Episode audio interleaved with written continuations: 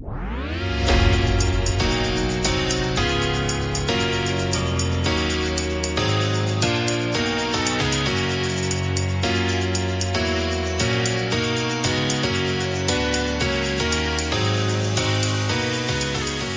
vi eh, god middag, god middag och välkommen till Bladets handbollspodd. Det är nämligen middag, eller säger man lunch, eh, Robin? Eh, lunch säger man väl nu för tiden? När, eh, I det Bjärnum jag kom ifrån så sa vi alltid middag om mitt på dagen. Aldrig hört. Va? Nej. Lunch. Eh, Ja, jo, jag, jag vet vad lunch middag. är. Middag är ju det är kvällsmat. Ja, men du hör ju på uttrycket mid, middag. Måste. Ja, jo, okej. Ja. Nej, jag kommer ihåg, man, eh, jag kommer ihåg sen, alltså skolan hette det väl lunch ju. Men sen när man eh, började jobba där på laget i Bjärnum så då höll man middag. Eh, Och vi åt nog alltid kvällsmat hemma. Ja. Lagret i Bjärnum. Ja. Eh, fan, handbollspodden den, eh, den eh, utbildar och tar oss till ställen jag aldrig trodde jag skulle hamna. Ett lager i Bjärnum. ja, många somrar där. Men det är inte där vi ska fastna i, på ett lag i Bjärnum utan vi har ju en eh, handbollsboll framför oss och eh, jag skulle som vanligt bara, jag är ju lite, lite fast i det där att vi måste placera oss i tiden när vi spelar in för det kan ju vara lite vimsigt sen när man lyssnar och eh, det är trots allt, nu spelas det ju lite matcher här ikväll. Det känns som det inte spelas knappt några matcher. Eh, I alla fall inte inhemska. Det har varit lite landskamper här nu. Men det är alltså torsdag lunch om vi nu ska eh, så att alla hänger med. Eh, och därför så har vi ingenting med om eh, kvällens semifinaler i SOE. Men eh, där det står 1-1. De har inte kommit lika långt då som, som herrarna för det blev ju snabbt avspisat. Mm. Eh, med 3-0 i, i båda semifinalerna. Du är ju mer allmän bevakare. Jag bevakar ju mer ett lag i det här slutspelet och då åker de ut med 0-3 matcher i semifinal. Det är ju liksom eh, Det är ju lite tråkigt. Eh, Det var länge sedan man bevakade en SM-final nu. Ja, Är Kristianstads era över? Vad, vad säger du, du som ser på det utifrån? mm, det är den ju. Om man inte har varit i, ja, nu var det ju ingen slutspel senast, men de har inte varit i final på tre år då. Mm. Eh, så, så det är den ju och eh, ja, men sett lite till eh, hur, hur andra klubbar har eh, värvat och, och eh, vilken hylla som man säger ofta i fotbollsvärlden i alla fall. Kristianstad värvar från numera och eh, hur, hur är det ställt med ekonomin egentligen? Alltså jag menar de har ju byggt ekonomin på, på eh, eh, publik, publiken såklart med, med fullsatt Kristianstad Arena. Det känns som de här klubbarna som eh, nu under pandemin eh, Flera elit, eh, elitklubbar bygger ju mycket på, på stora eh, kupper, ungdomsturneringar och eh, min känsla är att där har ju eh, de fått igen mycket av pengarna från, via stöd från RF så att de verkar inte lida så mycket. Nej, det ska bli intressant att se faktiskt klubbarnas, jag håller på att titta lite på det med klubbarnas ekonomi och eh, nästa, de, har ju, de flesta har ju årsmöte här nu under våren och sommaren och jämföra det med liksom för i fjol, eh, om man tittar på siffrorna från i fjol så var det ju rätt så en stor andel som var rätt så välmående ändå liksom. Eh, ska, man ska bli kul att se eller kul, spännande att se liksom vad de faktiska siffrorna blir sen när de har haft sina årsmöten klubbarna. Om det liksom är så, för det har ju liksom ropats på vargen många gånger här under pandemin att eh, klubbar riskerar att gå i konkurs och man tappar spelare. Eh, än så länge är det ju, det känns inte som att det har varit riktigt nära att någon klubb ska försvinna i alla fall, i alla fall på liksom elitnivå. Men eh, eh, om det liksom är så illa som man säger eller om man, eh, om man liksom spetsar dem, sina egna rubriker lite. Men eh, ja, det är klart, det drabbar ju alltid publik för de har inte fått tillbaka samma, riktigt samma eh, summa, alltså så mycket som man har tappat på publikintäkter. Man får ju inte tillbaka någon större andel av de pengarna så att det är klart att eh, det kommer ju märkas. Sen eh, hur mycket, det, jag vet inte om det är olika eller om det är Kristianstad liksom får lida mer för att de har mest publik och så. Det, det, det får man följa, årsmötesprotokollen. Ja, men jag tror att RF-stödet har haft jäkligt stor betydelse för, för klubbarna. Det, Oh ja, med liksom permitteringar och allt eh, så här också. Så att det finns ju flera olika. Det verkar, olika så, ja, det verkar inte vara så farligt som man befarade. Och det förstår jag att man befarade men, men att eh, det har, de har fått rätt mycket stöd här. Så. Och det är ju bra ju. Men vad säger du då? Är inte Kristianstads era över då? Jo, jo. Jag menar det... inte att de aldrig kan komma tillbaka men eran är ju definitivt över. Eh, det är bara att titta i resultaten. Ja. Ja, jo och sen liksom eh, man tittar på laget inför säsongen så tyckte man ju, liksom jag hade dem som given eh, etta i grundserien och man tyckte att på pappret har de ju ändå det bästa laget. Eh, nu i efterhand så på pappret borde de ju ha det men leveransen har inte riktigt varit eh, där den eh, borde ha varit och Ja, alltså det som du säger där, men tittar man på nästa säsong med eh, jämför med andra värvningar som, som topplagen har gjort så det är liksom inte den vägen tillbaka till en SM-final. Det är inte så att den är spikrak direkt, att, man, att de är ett givet finallag nu för tiden. Inte nästa år i alla fall. Det tror jag inte. Jag såg en, eh, jag har inte hunnit läsa den, var det igår? Det så fladdrar förbi någon rubrik Marcus Olsson inför utvärderingen. Vad, kan du berätta någonting där? Vad, vad stod i den? Ja, nej, de, utvärderingen har de inte gjort än. Det ska nej. de göra nej, nej. Men, Men jag... ja, nej, han var väl inne på äh, om man tittar från jul och framåt, alltså under våren så tyckte han att äh, allting, ja han tyckte det hade varit bra. Att det fanns liksom inte mycket att gnälla på där.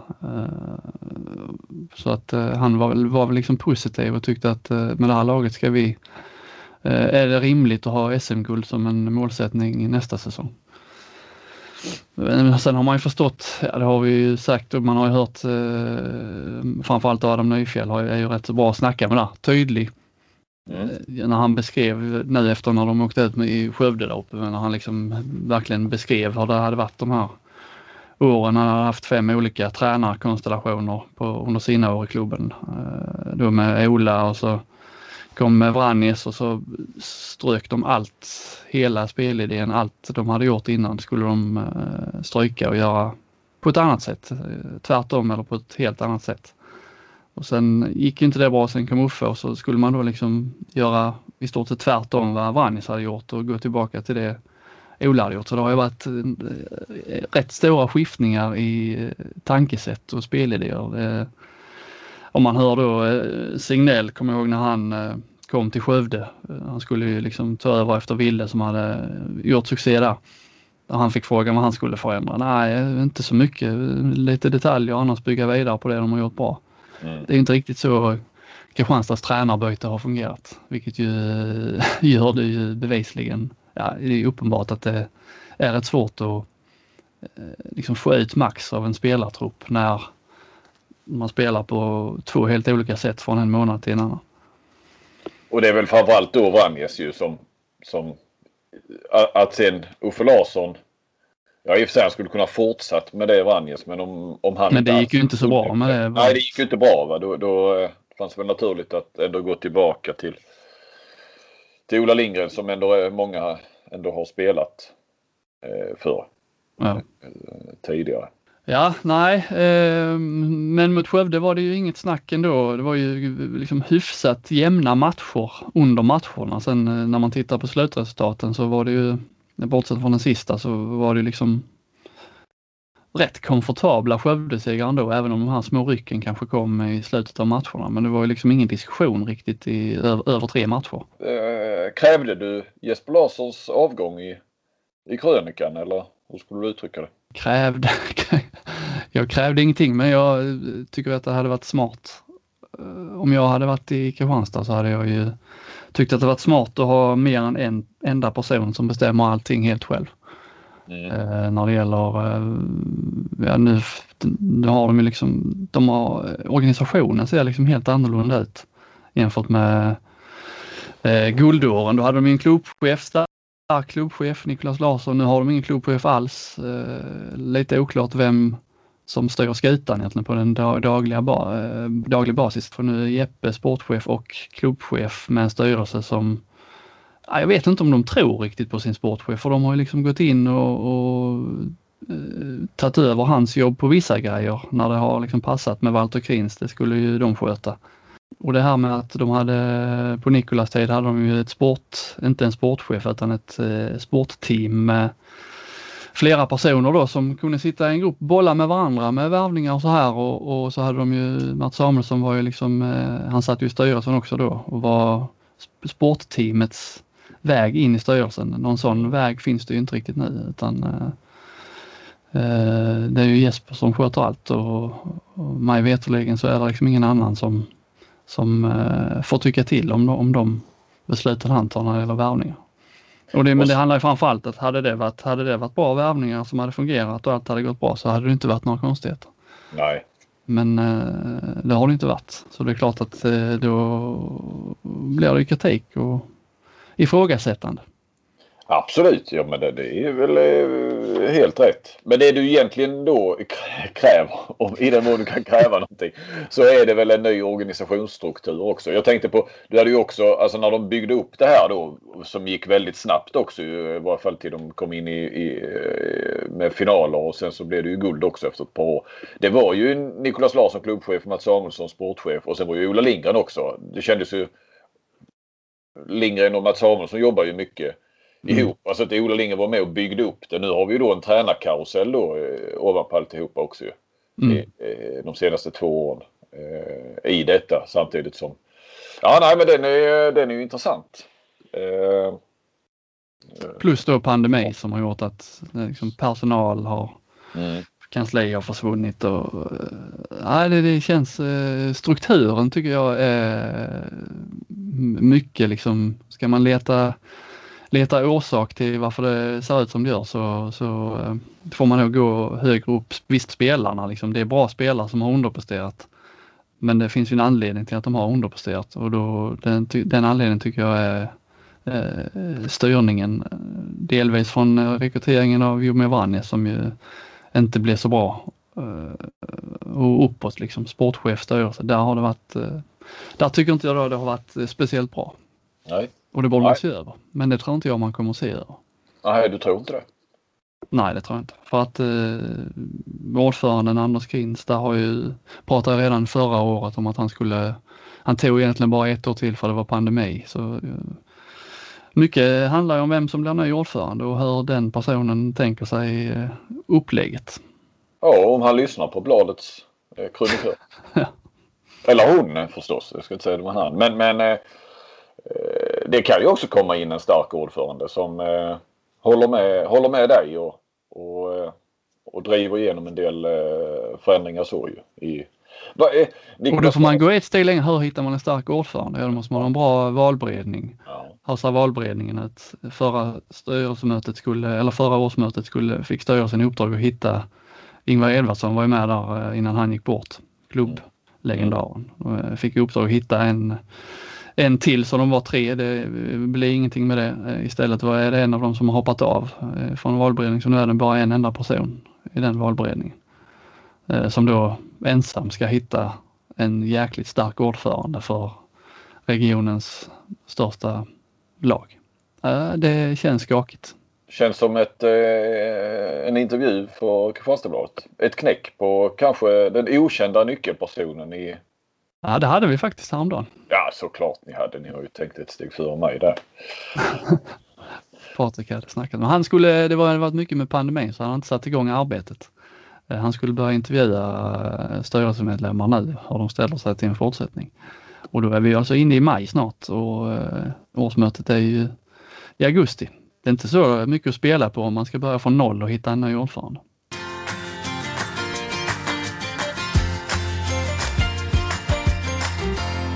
Vi har ju, vi, vill lär ju återkomma till Skövde då såklart. Ska vi säga någonting om, om Sävehof-Lugi så var ju den, den var ju ännu mer ojämn. Mm. Rakt av. I, match för match i princip. det går inte att säga någonting annat att Sävehof var överlägset Lugi. Nej, det var ju första matchen som de ja, den var väl närmast då men eh, sen ja, fanns det inte. Nej, det var eh, Sävehof fortsätter sin, eh, ja de är imponerande. Vad har de nu? 19 av 21? Är det? Ja, så är det nog va. 19 segrar på 21 matcher, ett kryss i en förlust sedan eh, typ 12-10 december någonting sånt här. Mm. Men nu ställs de ju mot, eh, mot Skövde då i finalen, så Skövde som ju har blivit bättre och bättre. Va, om vi liksom blickar lite framåt här nu in mot den här eh, finalserien. Skövde med ett eh, försvarsspel då som man liksom, jag förknippar inte Skövde med ett bra försvarsspel. Men tittar man nu här. Eh, minst insläppta mål i eh, grundserien. Och de har liksom inte släppt in mer än 24 mål eh, i slutspelet, förutom i en enda match. Då gjorde Kristianstad 27 och Skövde vann då med sex bollar. Liksom. Eh, det är, där måste ju ändå Sävehof få sin eh, tuffaste prövning hittills. Ja, och, och, jag tycker någonstans ändå, även om de då vann mot Kristianstad med, med 3-0 så eh, först slog de ut Alingsås och sen, sen Kristianstad. Det är ju ändå Ja, men det, vi, vi trodde att det skulle bli jämnare i dem. Jag har väl i och för sig, vill jag ju kanske nämna igen då, men jag tippade ju Sävehof Skövde i, i final inför slutspelet. Och sen är det ju lätt att säga nu att att, eh, att man hade någon, någon koll. Det var väl eh, det, var ju lite, det var ju tur såklart. Det kunde ju gått åt eh, andra håll. Men man trodde ju att, ja jag kommer inte ihåg hur jag tippade, men känslan var att det kunde mycket väl bli, gå till fem matcher för, för Skövde i, i både kvart och semifinal. Att de mm. sen skulle reda ut det. Men de har gjort det jäkligt övertygande. Eh, alltså just med tanke på insläppta mål och så vidare. Sävehof eh, slog ut Guif Eh, visst, det var ju några jämna matcher men Guif var ju på pappret det svagaste och var ju överraskning av slutspelslagen och sen så fick de Lugi som ja, var ju det största eh, var väl de som kanske har gjort det bäst sett till förutsättningarna i slutspelet. Ja, Skövde skulle väl också säga, har ju, de är ju framme i final men men Lugi slog ut Ystad ändå. Va? Eh, känns Sävehof har ju haft en lättare väg fram. Ja, definitivt. definitivt. Eh, så det är imponerande av eh, Skövde verkligen. Och...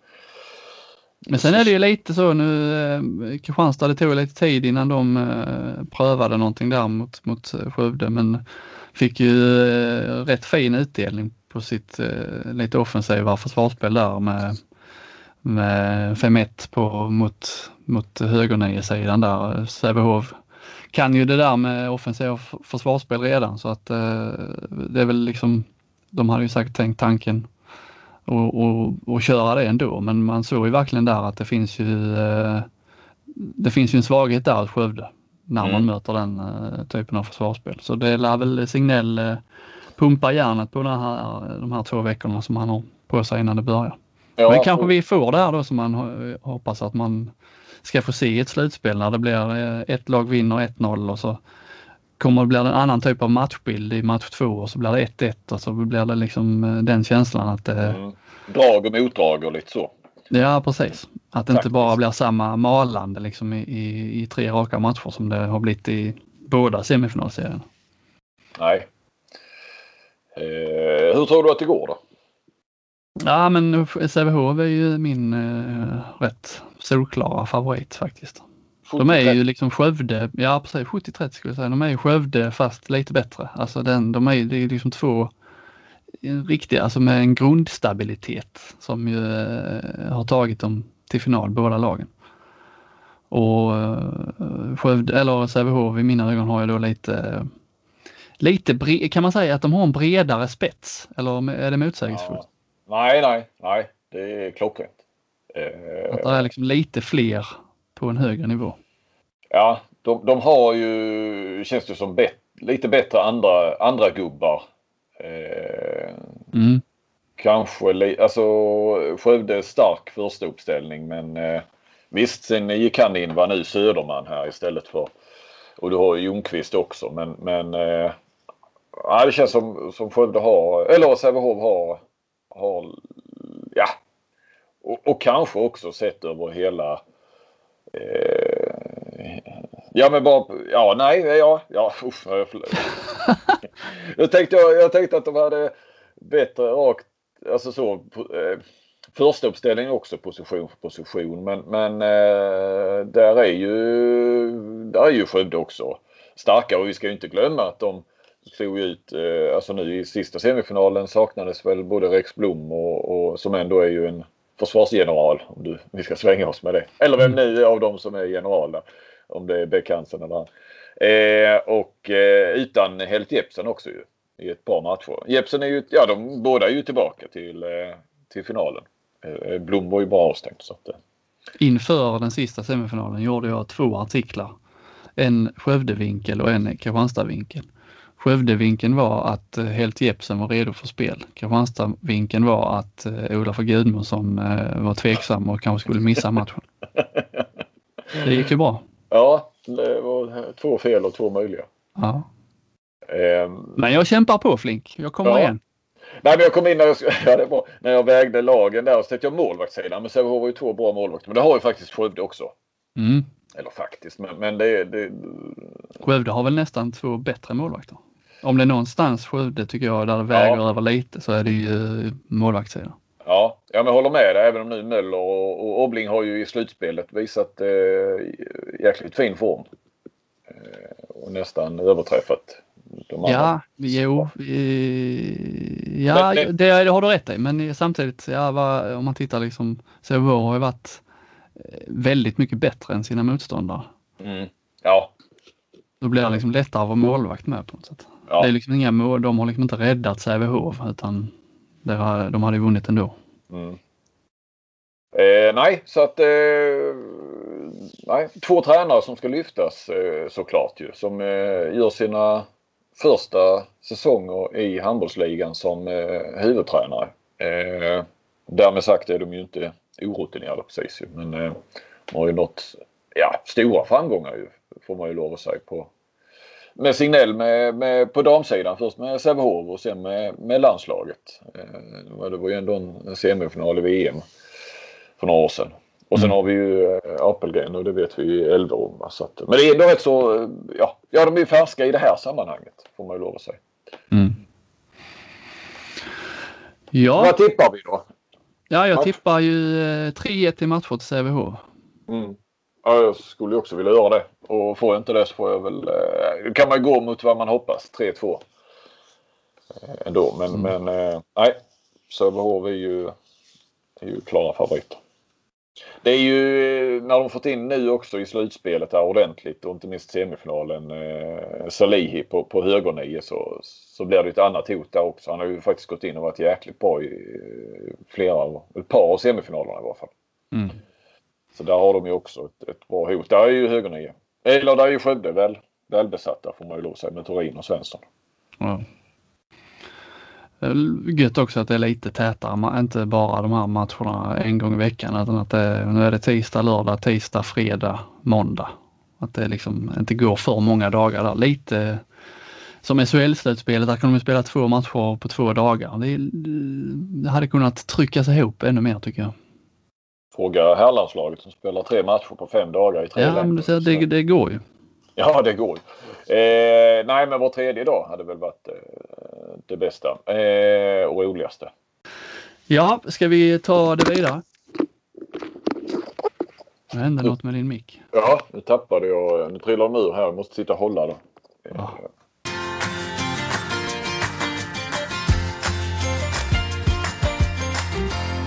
Eh, det är ju så Flink att vi har ju fått, eh, ja det var ett tag sedan vi fick de här eh, mejlutskicken, delta i rösta fram Allstar Team för den här säsongen och det ska man göra då innan finalen har börjat. Inte helt optimalt men ändå, det är inte som förr att det skulle vara innan slutspelet börjar knappt.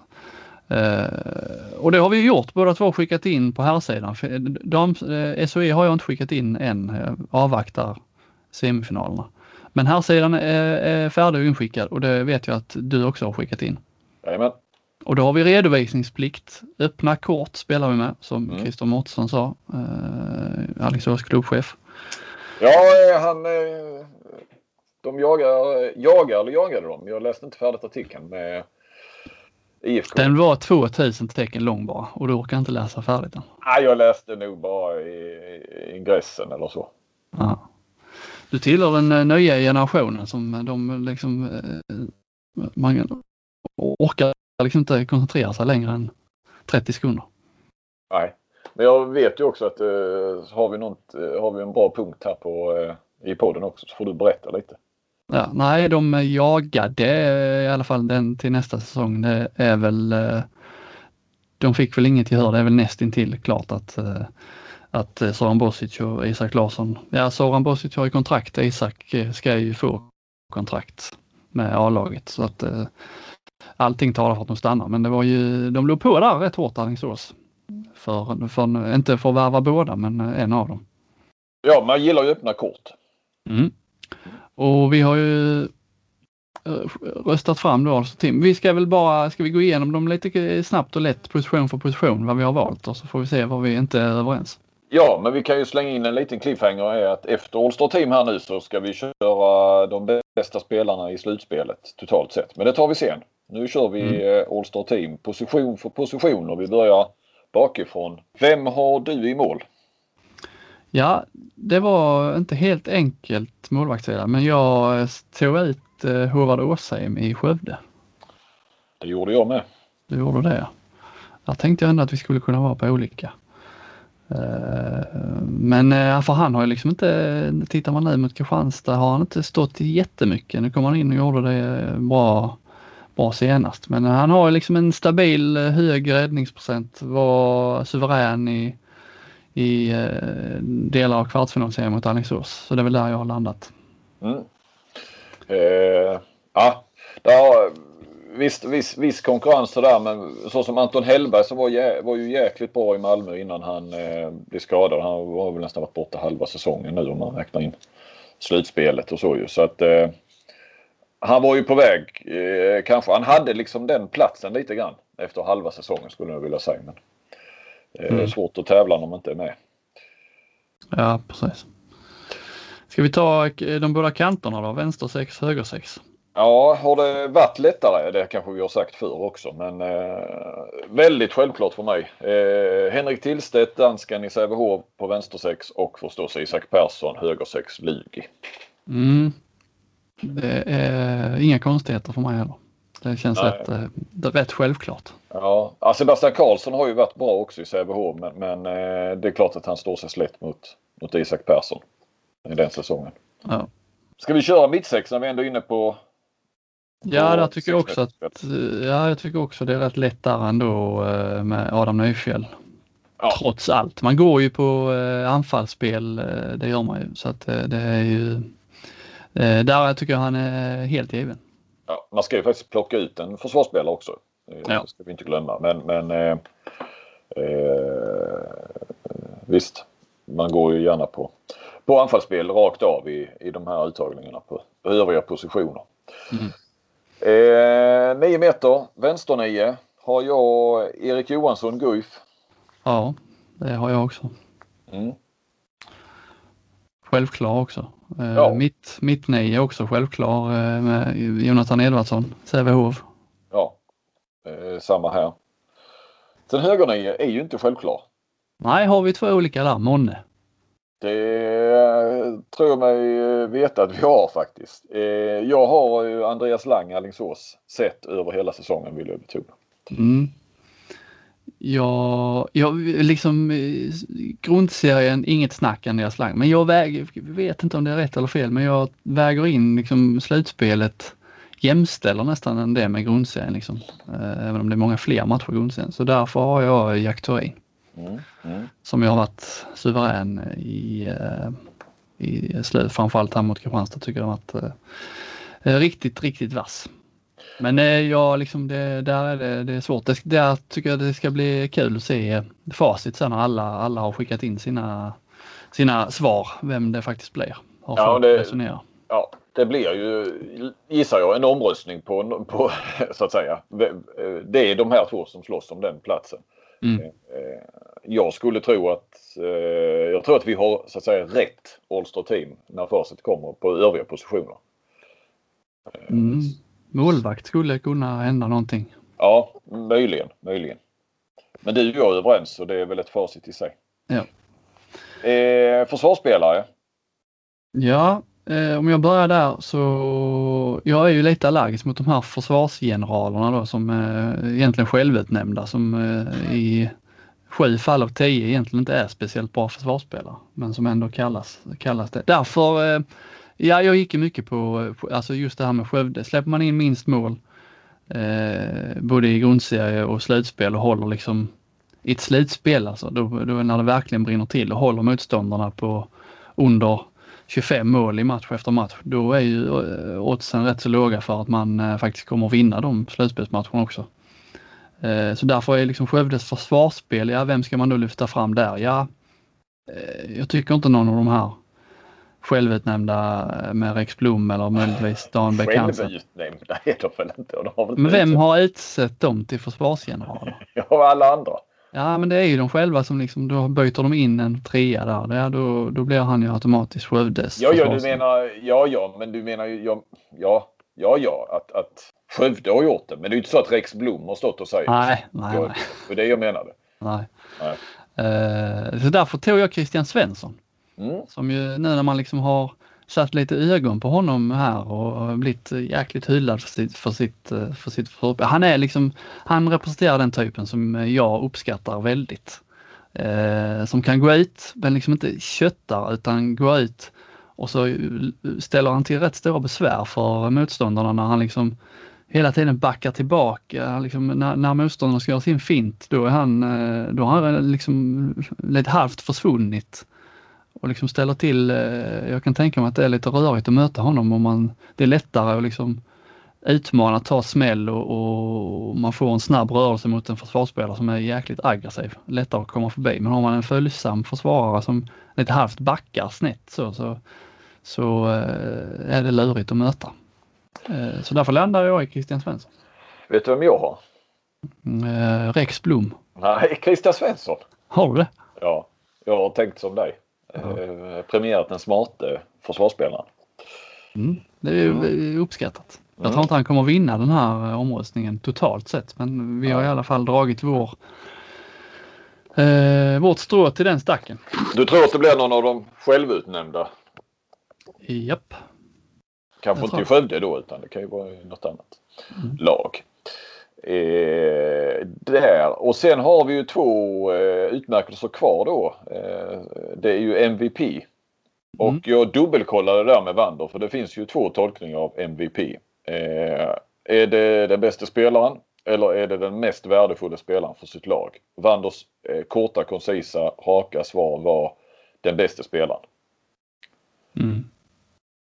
Och därför tog du? Jonathan Edvardsson, Sävehof. Mm. Ja, det är klart att det är svårt att diskutera det, men jag satte ändå Erik Johansson. Ja, och det står ju mellan dem. Eh, mm. Nu hade jag Edvardsson etta på min sån här ranking 30, 30 bästa inför slutspelet och, och eh, då håller jag fast vid det. Han har inte direkt varit dålig i, i slutspelet heller så att eh, så jag står fast vid det. Jag valde, jag hörde också detta Wander, Wanders eh, liksom riktlinjer men jag valde att ignorera det lite och la ändå till lite för mig själv. Ja. vad jag tycker att MVP också ska handla om. Ja, jag, eh, jag tror att jag skrev där i min motivering då att, att eh, för jag hade väl Erik Johansson som tvåa ja. Att han är ju den viktigaste. Han är ju den viktigaste för sitt lag. Den enskilt viktigaste spelaren mm. i ligan. Eh, så att jag, jag förstår ditt resonemang där. Och sen har vi tränare. Mm, den äh, Apelgren, Sävehof. Ja, jag har ju det också. Eh, Lite var... lurigt för där är, och jag ska inte avbryta men jag vill ändå säga, eh, eh, där skulle man mycket väl kunna ändra sig beroende på hur det går i finalen. Ja, ja i slutändan men, men vi måste ju lämna in det här innan finalen. Ja men jag menar om jag hade fyllt i detta, mm. nu har jag fyllt i Apelgren. Men går, Sävehof, eller går Skövde och vinner så eh, då hade jag nog bytt namn eller velat. Ja, det, det håller jag med om. Sen tycker man ju Mark Udde gjorde det bra även om, om Lugi blev eh, avklätt av Sävehof i semifinalen så är det väl och faktiskt, vi ska inte glömma eh, Zoran Roganovic i, i Guif också som tog ett lag som vi var rätt många skulle, trodde skulle slåss för sin överlevnad men som eh, istället spelar slutspel. Så att sett till hur man har lyft sina lag medan Apelgren då har Eh, ett lag som väl jag tippade topp två tror jag i grundserien. Eh, samtidigt så hamnar jag där lite att ja, kan man göra det så mycket bättre än vad Apelgren har gjort det så här långt egentligen? Vunnit serien, eh, ja, ändrat spelet, eh, Sävehof byggt lite grann av ett nytt spel. Eh, ja, men han har gjort det mesta rätt och då ska väl inte han lida av för att han råkar ha ett, ett eh, i, i grunden bra lag, ett topplag. Nej. Det var väl därför eh, Ola Lindgren blev ofta snuvad på den där årets tränare för att han eh, hade det bästa laget. Men han samtidigt så han kom, vad, vad skulle han göra mer? Nej, nej precis. Eh, han hade sitt självspelande piano som inte var så självspelande när han tackade för sig. Nej, precis. Eh, ja, det var Alster Team det. Vi vill ju gärna fylla på lite då. Du gav ju en liten teaser till det. Eh, slutspelet, eh, så när man tar ett Alster Team så väger man ju in eh, grundserien, får ju en rätt stor procent av det, av det man motiverar sina spelare med. Men det finns ju ett slutspel som ju, där är ändå rätt många spelare som har varit suveräna i slutspelet men som egentligen inte haft en jättesäsong eh, i grundserien. Därför är det ju den här listan lite rolig, tycker mm. jag. Mm. Även om det då återstår finalen så. Eh, men hade man satt ihop den här listan efter finalen hade det väl kanske nästan bara blivit Sävehof och Skövde spelare på något vis. Mm. Det är ju onekligen så. Det är ju lättare att komma med här om man eh, i varje fall har spelat semifinal också. Men vi har några som bara gjorde en 3-4 matcher. Mm. Eh, den här har vi knoppat ihop tillsammans. Vi har eh, anpassat oss lite efter varandra och accepterat varandras önskemål. Eller Du hade ju slutordet som vanligt på varje position. Aha, hade jag det? Nej. Nej då. Det är symbios det här. Ja. Eh, men vi fick bolla lite, flytta, flytta runt lite grann för att vi skulle bli nöjda båda två. Ska vi ta det nerifrån? Eh, mm. Med nummer 15 då. Vi körde en topp 15-lista. Så eh, Eh, har vi Mossestad, Skövde, som eh, jag väl lite grann slogs lite extra för. Kanske eh, lite för mycket präglad av hans eh, sista semifinal där mot Kristianstad. Han kanske var planens bästa men eh, eh, stigande form så eh, Mossestad är nummer 15. Mm. Tar du 14 också för där har honom lättare att motivera. Ja, men Simon Möller då. Också höjt sig. Eh, väl egentligen har ju både Sävehofs båda målvakter eh, höjt sig eh, ja, från eh, den andra halvan av serien. Eh, bytte faktiskt målvaktstränare där och det blev en klar, bara om man tittar på procenten. Så att, i, I det här när Sävehof, de har ju stor del i Sävehofs fina form då också. Får man ju ge dem. Så Möller har gjort några riktigt bra matcher där. Eh, kanske mm. nästan ja, överraskat positivt får man väl lov att säga. Sen ska vi också komma ihåg att eh, det, det, de har haft en eh, rätt så lätt resa fram också eh, till, till final. Mm. 13 eh, där eh, Simon Seijer som ju i Lugis mål som ju kanske inte hade den världens bästa semifinalserie men som ju var i kvartsfinalserien där mot Öysta så eh, om det var tvåan där match två som eh, faktiskt var en av de bästa målvaktsprestationerna jag sett på många år i, i handbollsligan. Alltså han var, höll, räddade Lugi kvar i den matchserien. Alltså suverän. Mm. Riktigt otäck. Ja. Lite svagare semifinal sen men, men ja, ja. det är, vad fan. Sävehof kontrade ju nästan sönder Lugi på ett vis. Mm. Eh, ja. Så har vi ju på, ska vi se, då blev det tolfte plats då va. Eh, har vi petat in Karl Wallinius. Eh, också klart starkare kvartsfinal än semifinal. Eh, men där var han ju också, han var, jag kommer inte ihåg vilken match, men det var ju någon han var helt avgörande ju när han, han satte de tre sista målen där va. Mm. Eh, och, och eh, jäkligt trängda lägen och sådär har ju, kom ju från skada och, och var lite osäkert om han kunde spela slutspelet och sådär. Men alltså när, när han är så när han är bra och, och eh, sen så lyckades ju Sävehof eh, plocka bort honom eller ta ner honom bra. Va? Så att, eh, men någonstans visar han ju potential eh, emellanåt. Sen, sen kan han väl vara lite, lite begränsad kanske men, men eh, när han är bra så är han ju nästan ostoppbar. Mm. Eh, elva där eh, kan vi väl avslöja enda Kristianstadsspelaren Marcus Olsson som ju eh, verkligen är ett sådant exempel på en rätt svag grundseriesäsong hela vägen egentligen, både höst och vår, men som ju har hittat formen, eller hittade formen i slutspelet, var Kristianstads bästa spelare om man ser till, till hela slutspelet. Eh, kom väl inte riktigt upp mot Skövde så som det är sådana här, när det är sådana tajta matcher så är det ju liksom eh, spelare som Olsson och Olafur och det är liksom sådana spelare som måste, det är ändå de som måste leverera och göra de här fem, sex, sju målen liksom för, för att lyfta laget. Dit kommer väl inte riktigt, men ändå liksom ett, eh, ett slutspel som var bra och väldigt mycket bättre än, än grundserien. Mm. Och så har vi topp 10 och på tionde plats eh, Håvard Åsheim. Han har vi ju redan snackat en del om. Eh, mm. Skövdemålvakten så att vi kan väl gå vidare till en lagkamrat på plats 9. Vad säger du där? Men Rickard Hanich.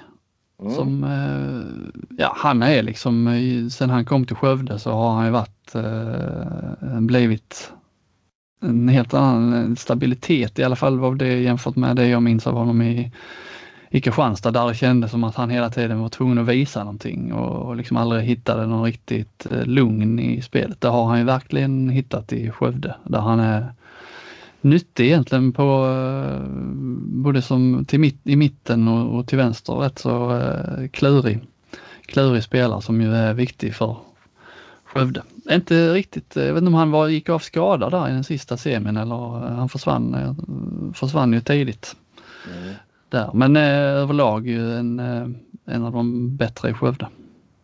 Ja absolut och nu med Helt Jepsen borta en del där nu i semifinal så har han ju fått kanske lite ännu större ansvar sådär. Så att, men det är alltid lite svårt att säga vad hans spetsegenskap är. Ja. X-faktor det är sådär. Bra, bara jäkligt bra och nyttig. Mm. Eh, åttan då? Mm.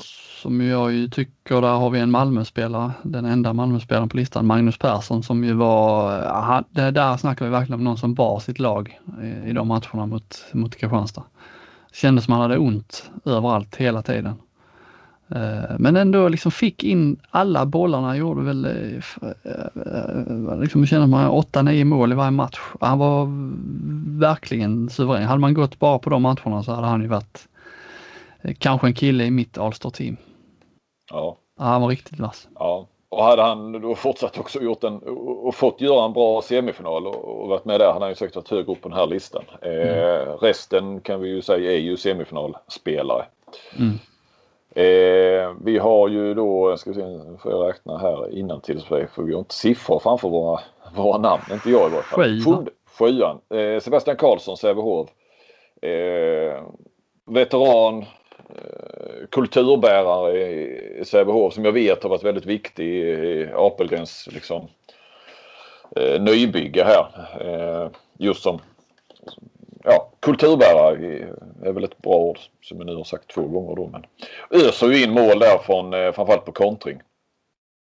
För Sävehof som kontrar mycket och, och, ja, härlig fart och så. Det, han ska vara högt upp och har gjort en, ett, en fin säsong. Eh, eh, ett riktigt bra slutspel. Eh, sexan då, du, eh, där har vi en om du sa Sebastian Karlsson veteran så är ju det här någonting ännu starkare än så i, i Skövde med Rasmus Vremer. Som har gjort ett, också en sån liksom spelare lite som Marcus Olsson där som ju har gjort ett suveränt slutspel. Om man jämför med, tittar man på grundserien där hade han äh, 66 procent. Det är väl okej okay, liksom för kantspelare, inget, inget märkligt. Nu är han nog liksom uppe i 80 Ja, han var väl uppe i 90 efter kvartsfinalen tror jag nästan. Ja, till och med så ja. Eh, suverän, lite där med man tar ner honom eller man liksom, kanske något hack där den straffmissen där mot Kristianstad i slutet. Han tappar mm. bollen så han den, den, den, liksom, den hade kunnat kosta. Nu gjorde den inte det så att eh, då klarade han sig. Nej, det var ju där som Kristianstad hade kunnat kanske kunnat vända på det. Nu var det inte vinna eller försvinna på något vis. Jag menar, de hade haft två chanser till att vinna eh, om de hade förlorat den. Men, men det kunde blivit ödesdiger, absolut. Det hade, det hade ju kunnat varit en sån ett ögonblick som om Kristianstad skulle vända det som, som eh, ja, hade varit inristat i handbollshistorien nästan. Men mm. eh, Bremer, eh, ja det är rätt härligt med de här också nu eh, som har bestämt sig för att sluta och liksom förlänger sin, alltså verkligen vill, eh, jag menar, ja han vill ju sluta annars hade han inte gjort det. Eh, han har säkert fått vara kvar ju men, men det är klart att nu vill han inte att det ska ta slut och, och liksom för varje match de vinner så, så förlängs ju karriären. Det, mm. det, är rätt härligt att följa det på, på nära håll nästan. Mm. Sen har vi ju ingen veteran på fjärde plats. Då har vi ju Skippa-Götu. Det verkar som att det är liksom det efternamn som gäller nu va? Femte plats ja. Ja, på femte plats. Ja. Det är också ännu en sån som har inte varit, eh, hade ju lite skadeproblem i grundserien som har kommit starkt i slutspelet. Mm. Mycket straffmål men också mycket, mycket andra mål, mycket, en hel del läckerheter. Och... Nej, han, oh, herregud, han kommer ju bara bli bättre och bättre ju. Mm. Så, eh, men Sävehof ska väl kunna behålla om något år till i varje fall vad är han? Han är bara 18 va? Eh, mm. Men det är ju riktigt ro, rolig att, titta på. Härlig spelare. Mm. Fjärde. Tillstedt. Henrik. Eh, har vi väl sagt. Likaså plats tre med Isak Persson. Eh, de två har ju varit bra hela året egentligen och så även i slutspelet. Det är ju toppen här nu då, då är det ju såklart, det blir ju de namnen. Mm. Eh, och tvåa har vi alltså Jonathan Edvardsson. Precis. Som också fortsatt att vara, vara bra och oerhört viktig och imponerande på alla sätt. Men eh, ettan har ju, eh, är ju en, en spelare som har höjt sig. Verkligen. Eh, eller verkligen, han var bra i, i grundserien också. Men, men där snackar vi ändå en, lite grann nästan en, en nivå till i slutspelet. Med Jack Thorin tänker du på ja. Ja. Som vi satte överst där. Ja, han är ju liksom eh, någon typ av X-faktor för Skövde som eh, där de, han erbjuder någonting som inte finns i eh, liksom ett skytte som inte finns på alls samma sätt på någon, i någon annan position. Och någon annan spelare. Eh, och han var ju liksom Kristianstad, det tog eh, av sex halvlekar så fick de bort Thorin i en av dem. Mm. Då höll det på att räcka. Så man ser hur viktig han är för Skövde. Verkligen. Eh, så här en, en, spelare som ni kanske, eller så här, Rune Schröder som i varje fall jag rankade högt på min sån inför slutspelet. Eh, är inte med på listan. Eh, kanske kan diskuteras men, men har väl inte varit riktigt lika stark här nu i, i slutet, lika framträdande. Men är också sådär lite, lite som Hanischen, sådär väldigt nyttig spelare för, för sitt lag såklart. Salihi hade ju också kunnat eh, tryckas in på något sätt. Eh, ja, men på en sån som, som, som har höjt sig. Eh, mm. I alla fall spelat ordentligt. Eh, mm. Och gjort skillnad för, för Sävehof får man ju lov att säga. Eller påverkat en position väldigt mycket. Helt plötsligt har de ju lite avslut därifrån också. Utifrån också. Mm. Ja, eh, det var det hela där. Ska vi byta till eh, en liten vignett?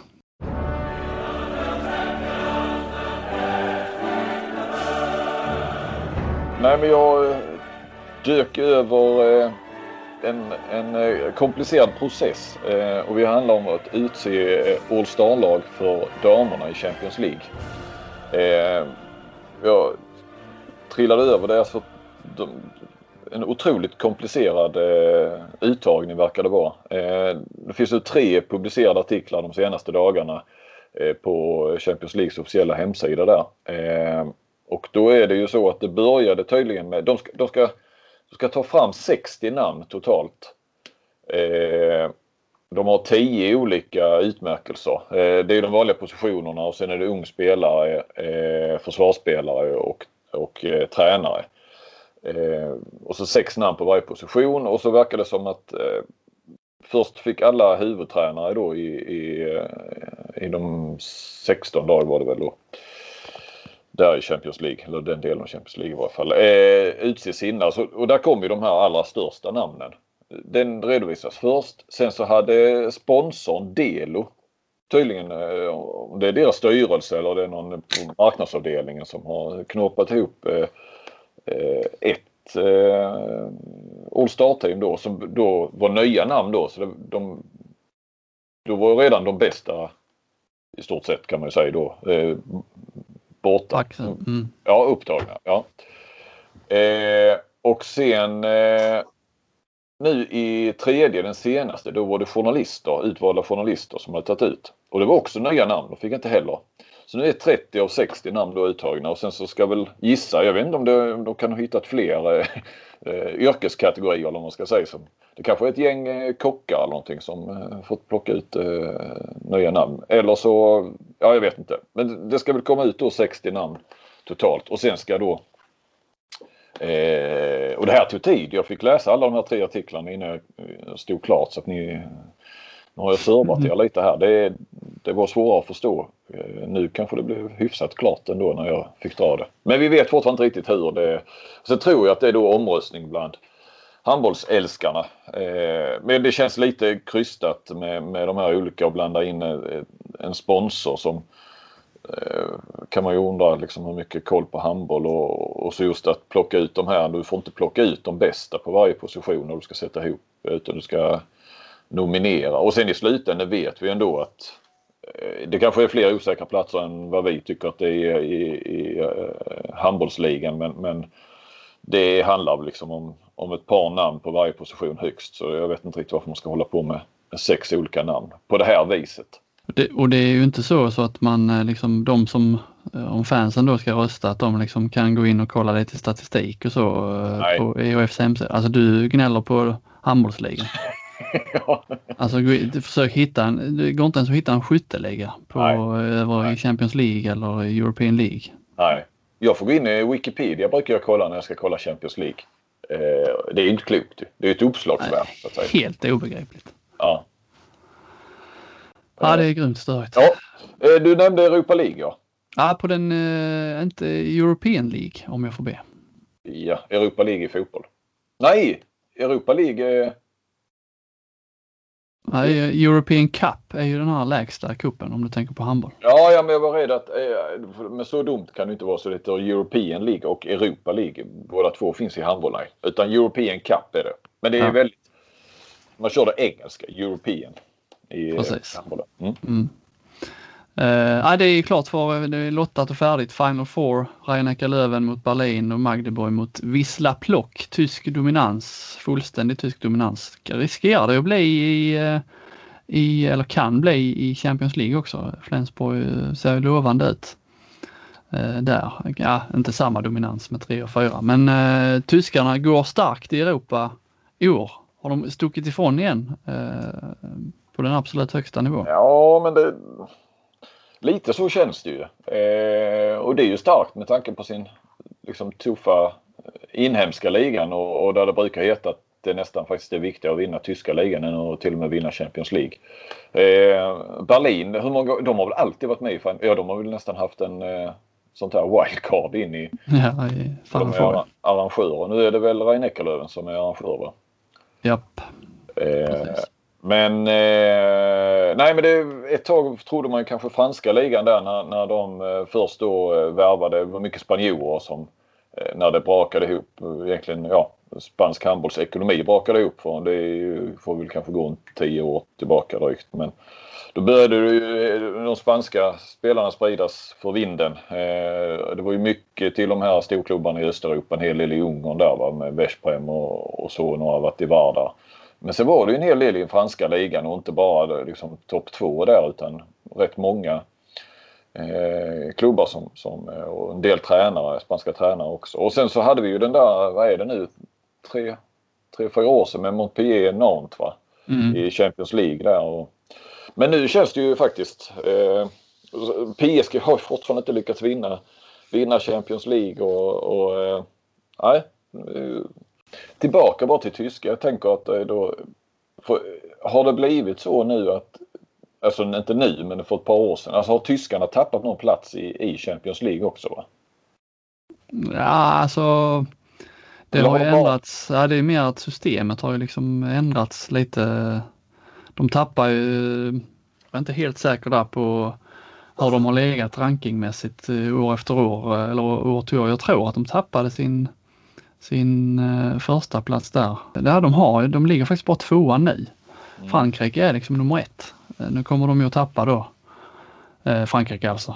Eh, efter, efter den här säsongen. Men inför den här säsongen när den här eh, klubb eh, eller nationsrankingen kom så låg Tyskland tvåa. Mm. Och då har de ju, men sen har ju Champions League-systemet gjorts om där lite så att det är ju de har ju en plats, en liksom vinnaren går till Champions League och sen får de ju alltid, sen får de ju en via European, European League för de, de tyska lagen går bäst där och sen får de ju ett wildcard så att där är ju liksom ändå där är ju tre platser till dem. Men vilka tre har varit med Champions League i år då på här sidan?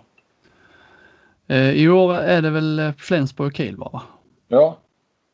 För att förra året så gick de, vann inte, gick inte tysk, alltså det är ju ett märkligt system det där med andra kuppen. Det är ju inte, alltså om ett tyskt lag vinner European Cup eller European League så är det ju inte eh, självklart att det är Tyskland som får alltså eh, European Leagues plats i Champions League nästa år utan det är liksom eh, den bästa nationen i European League. Mm. Och då kan väl inte Tyskland ha varit den bästa nationen där i fjol. Ja, det, det är liksom inte så. Det borde ju vara att den som vinner, den klubb som vinner European League blir kvalificerad för Champions League nästa år, men så är det inte. Alltså jag, jag, man vill inte ha det som i fotbollen där, där vad är det, Premier League har typ fyra platser. I, så det är inte det jag är ute efter. Men det känns ju lite konstigt att Tyskland, Bundesliga, som vi ändå tycker är den bästa, att de inte har tre lag i Champions League. Alltså de har inte fler lag än vad, än vad Makedonien har väl? Eller Nordmakedonien. Nej, inte eh. enligt liksom den eh, så som det är tänkt. Det är ju bara, det är bara de, de, de topp nio Eh, nationerna har, där går vinnaren rätt in i Champions League. Sen kan de ju söka ett wildcard också. Mm. Och så är det då den här European League-platsen som, eh, som ja, man får liksom en bonusplats där. De kommer ha tre lag nästa säsong i Champions League. Det är jag rätt övertygad om nu när tre lag är i European League-final. Okej, okay. ja, jag fattar fortfarande inte riktigt. Men men, men eh, Nej, det, det är knappt jag, jag fattar heller. Men det finns, de har skrivit, EOF har skrivit hyfsat tydligt hur, hur det ligger till. Uh, där är ju liksom sex wildcard som får en plats i Champions League. Och, ja, det är godtyckligt fortfarande. Med det svenska äventyret i European League kan vi säga, då slutar ju med Kristianstad åkte ut där mot, eh, mot eh, Magdeburg. Sen blir det lite nyheter, inte från och med nästa säsong, men eh, nu får nu dra Svenska kuppen igång här eh, kommande säsong, vilket innebär att vi får en kuppmästare 2022. Eh, och den kuppmästaren får då en Europaplats. Och då har jag, då, då är det så här det ligger till. SM-vinnaren, svenska SM-vinnaren får en plats i European League. Kan också söka wildcard till Champions League. Sen är det så att den som förlorar SM-finalen, alltså SM-tvåan, har ju tidigare fått eh, en Europaplats i den här lägre kuppen eh, som heter European Cup, där Ystad IF är i final. Eh, det blir SM-tvåan får ingen plats numera utan den platsen går till cupvinnaren istället. Och så då är det då eh, vinnaren av grundserien får också en European eh, League-plats tillsammans med SM-guldvinnaren. Mm. Och, och SM-tvåan får en, eller en eh, grund, tvåan i grundserien får också den, eh, den här European Cup-platsen. Så det är mer värt att bli tvåa i grundserien än i SM-finalen? Det är, det är bättre att bli tvåa i grundserien, alltså komma högt i grundserien än att bli tvåa i SM-finalen. Mm. Den är ju lite speciell kan jag tycka. Jag gillar att den som vinner grundserien får en plats. Mm. Ja, och ja, det är klart logiskt kanske man också då ska tycka att det är bra att tvåan får en plats i grundserien snarare än, än den som blir tvåa i, i slutspelet. Så att säga. Mm. Ja. Och så är det då samma som vinner SM-guld som har vunnit grundserien så är det ju grundserien man liksom går neråt till, eh, för att hitta de här Europaplatserna. Mm. Så det innebär att Kristianstad har ingen Europaplats nästa säsong. Nio års svit är bruten. Men eh, å andra sidan så får ju Sverige, får, eh, jag tror att de får rätt hyfsade rankingpoäng här nu efter den här säsongen. Öysta har gått långt och Kristianstad gick rätt långt också. Det kommer väl innebära att eh, vi då som nation kan, kan eh, lyfta oss förbi Ukraina kanske. Sverige rankar 12 nu. Eh, vi har Ukraina närmast över oss. Men vi ska alltså upp på topp 9 för att ha en given plats i Champions League. Japp, och dit är det en rätt bra bit. Vilka är 8 och 9 där då? Ja, Sverige ligger 12, de har Ukraina 11, sen har det Belarus på tionde. Sen måste de få med Portugal och eh, Kroatien, eller Portugal eller Kroatien också. Vad är danskarna? De är sjua. Men de, där är så, där, det är så stor skillnad i rankingpoäng där så dit kommer de aldrig att nå inom de närmaste åren. Nej. Inte under vår livstid? Skulle jag. Nej, knappt. Nej, det är, port, det är liksom Ukraina, Belarus, eller det är Ukraina och sen rätt stort hopp upp till Belarus, Portugal och Kroatien. Mm. Okay. Ja, ja, så ligger det till. Vi har Glasklart. på rankingpoängen ja. De ska, de ska alltid med på något vis. Ja.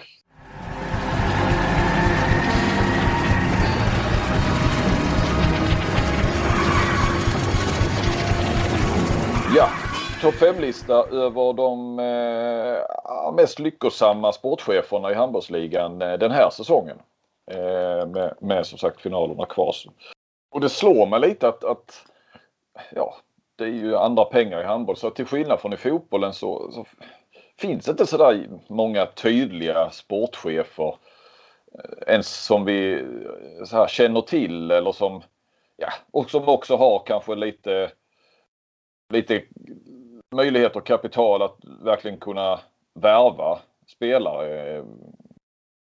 Det känns som de här klubbarna längre ner i, i, i serien än de jag nu då bara har i mitt huvud än så länge. Men, men, då är det ju liksom, visst det kan ju vara bra scouting och sådär men det är inte så att det är svårt att se Hallby göra en, en eh, alltså Hallby sportchef eh, bli ett namn som eh, för att eh, ha, ha, gjort bra värvningar eller så. Är du med vad jag menar? Ja precis, jag fattar. Eh, och vissa klubbar har ju inte ens en sportchef eh, om jag har förstått det rätt. Jag har inte järnkoll på alla strukturer så som nu har man ju det på, på IFK Kristianstad efter den här podden. Men, Vi, vi, eh, femma har ju, jag har två namn där, lite svårt.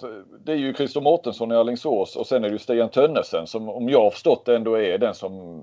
Vi går ju ganska mycket nu här på värvningar och, och så ju. Eh, mm. På en sån här lista.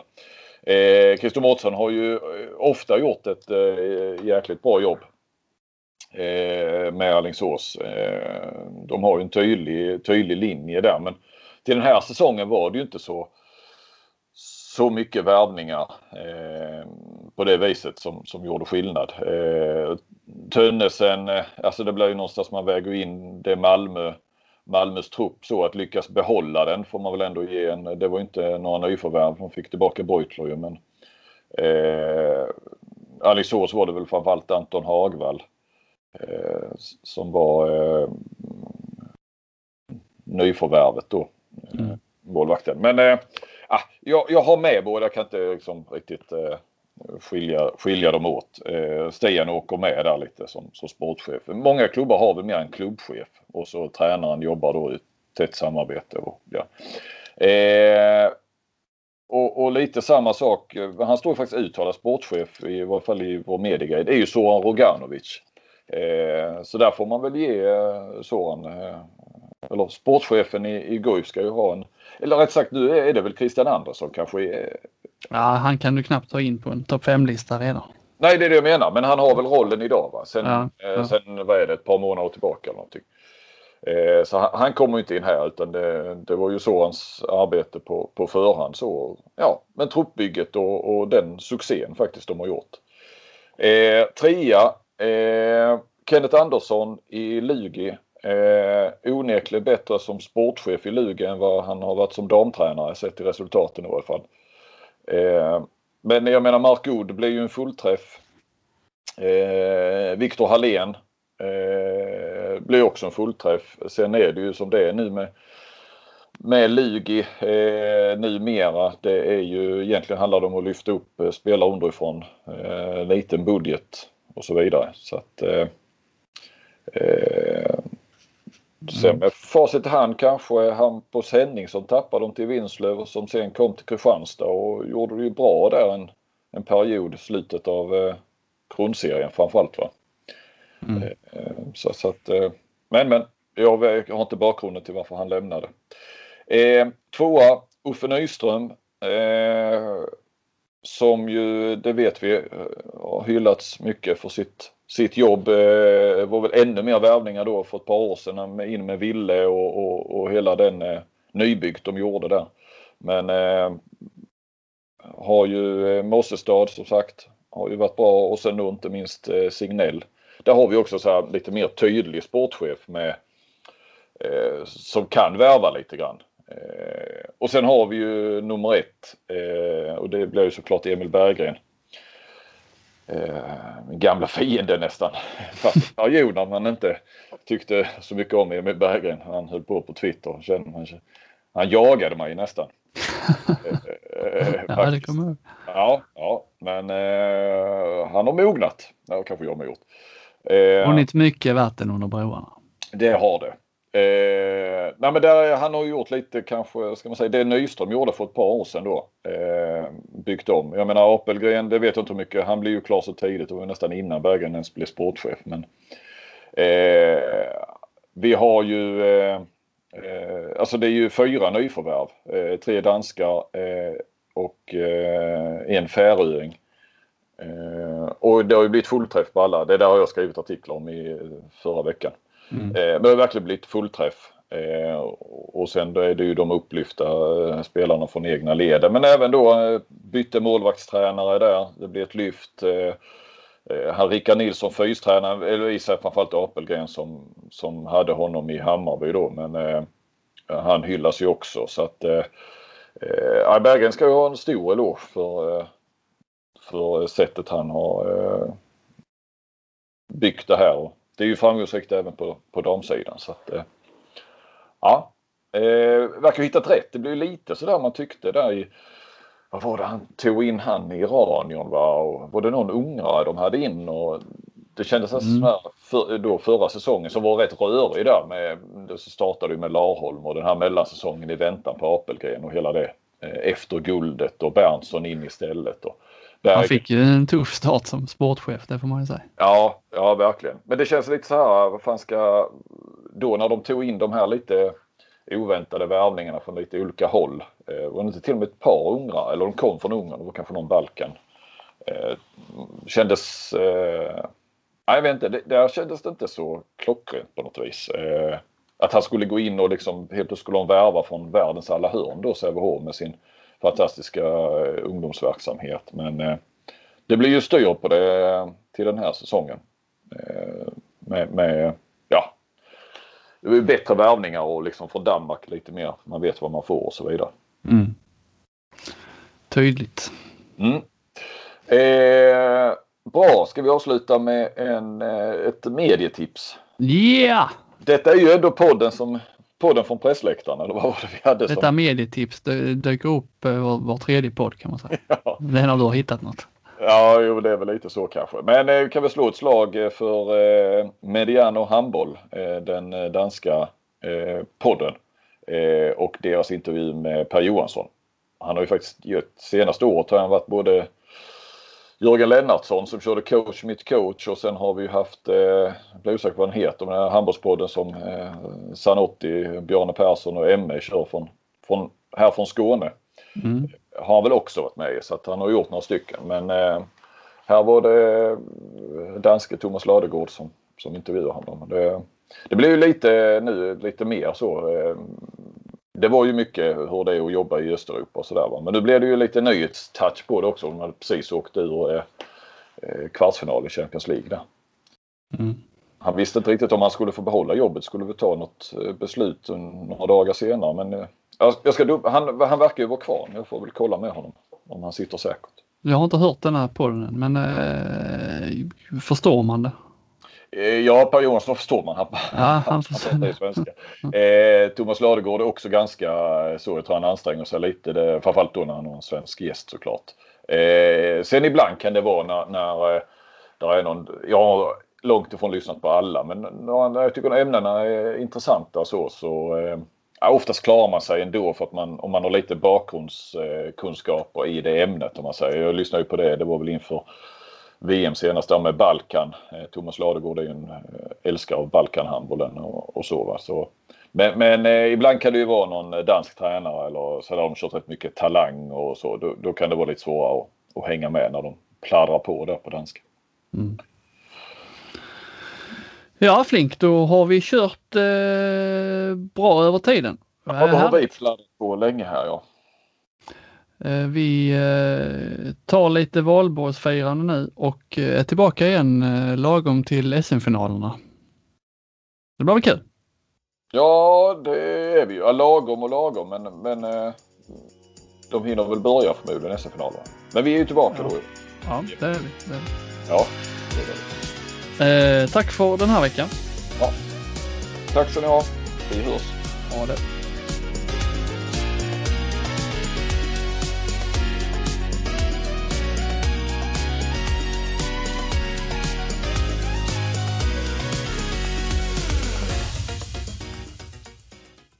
Du har lyssnat på en podcast från Aftonbladet.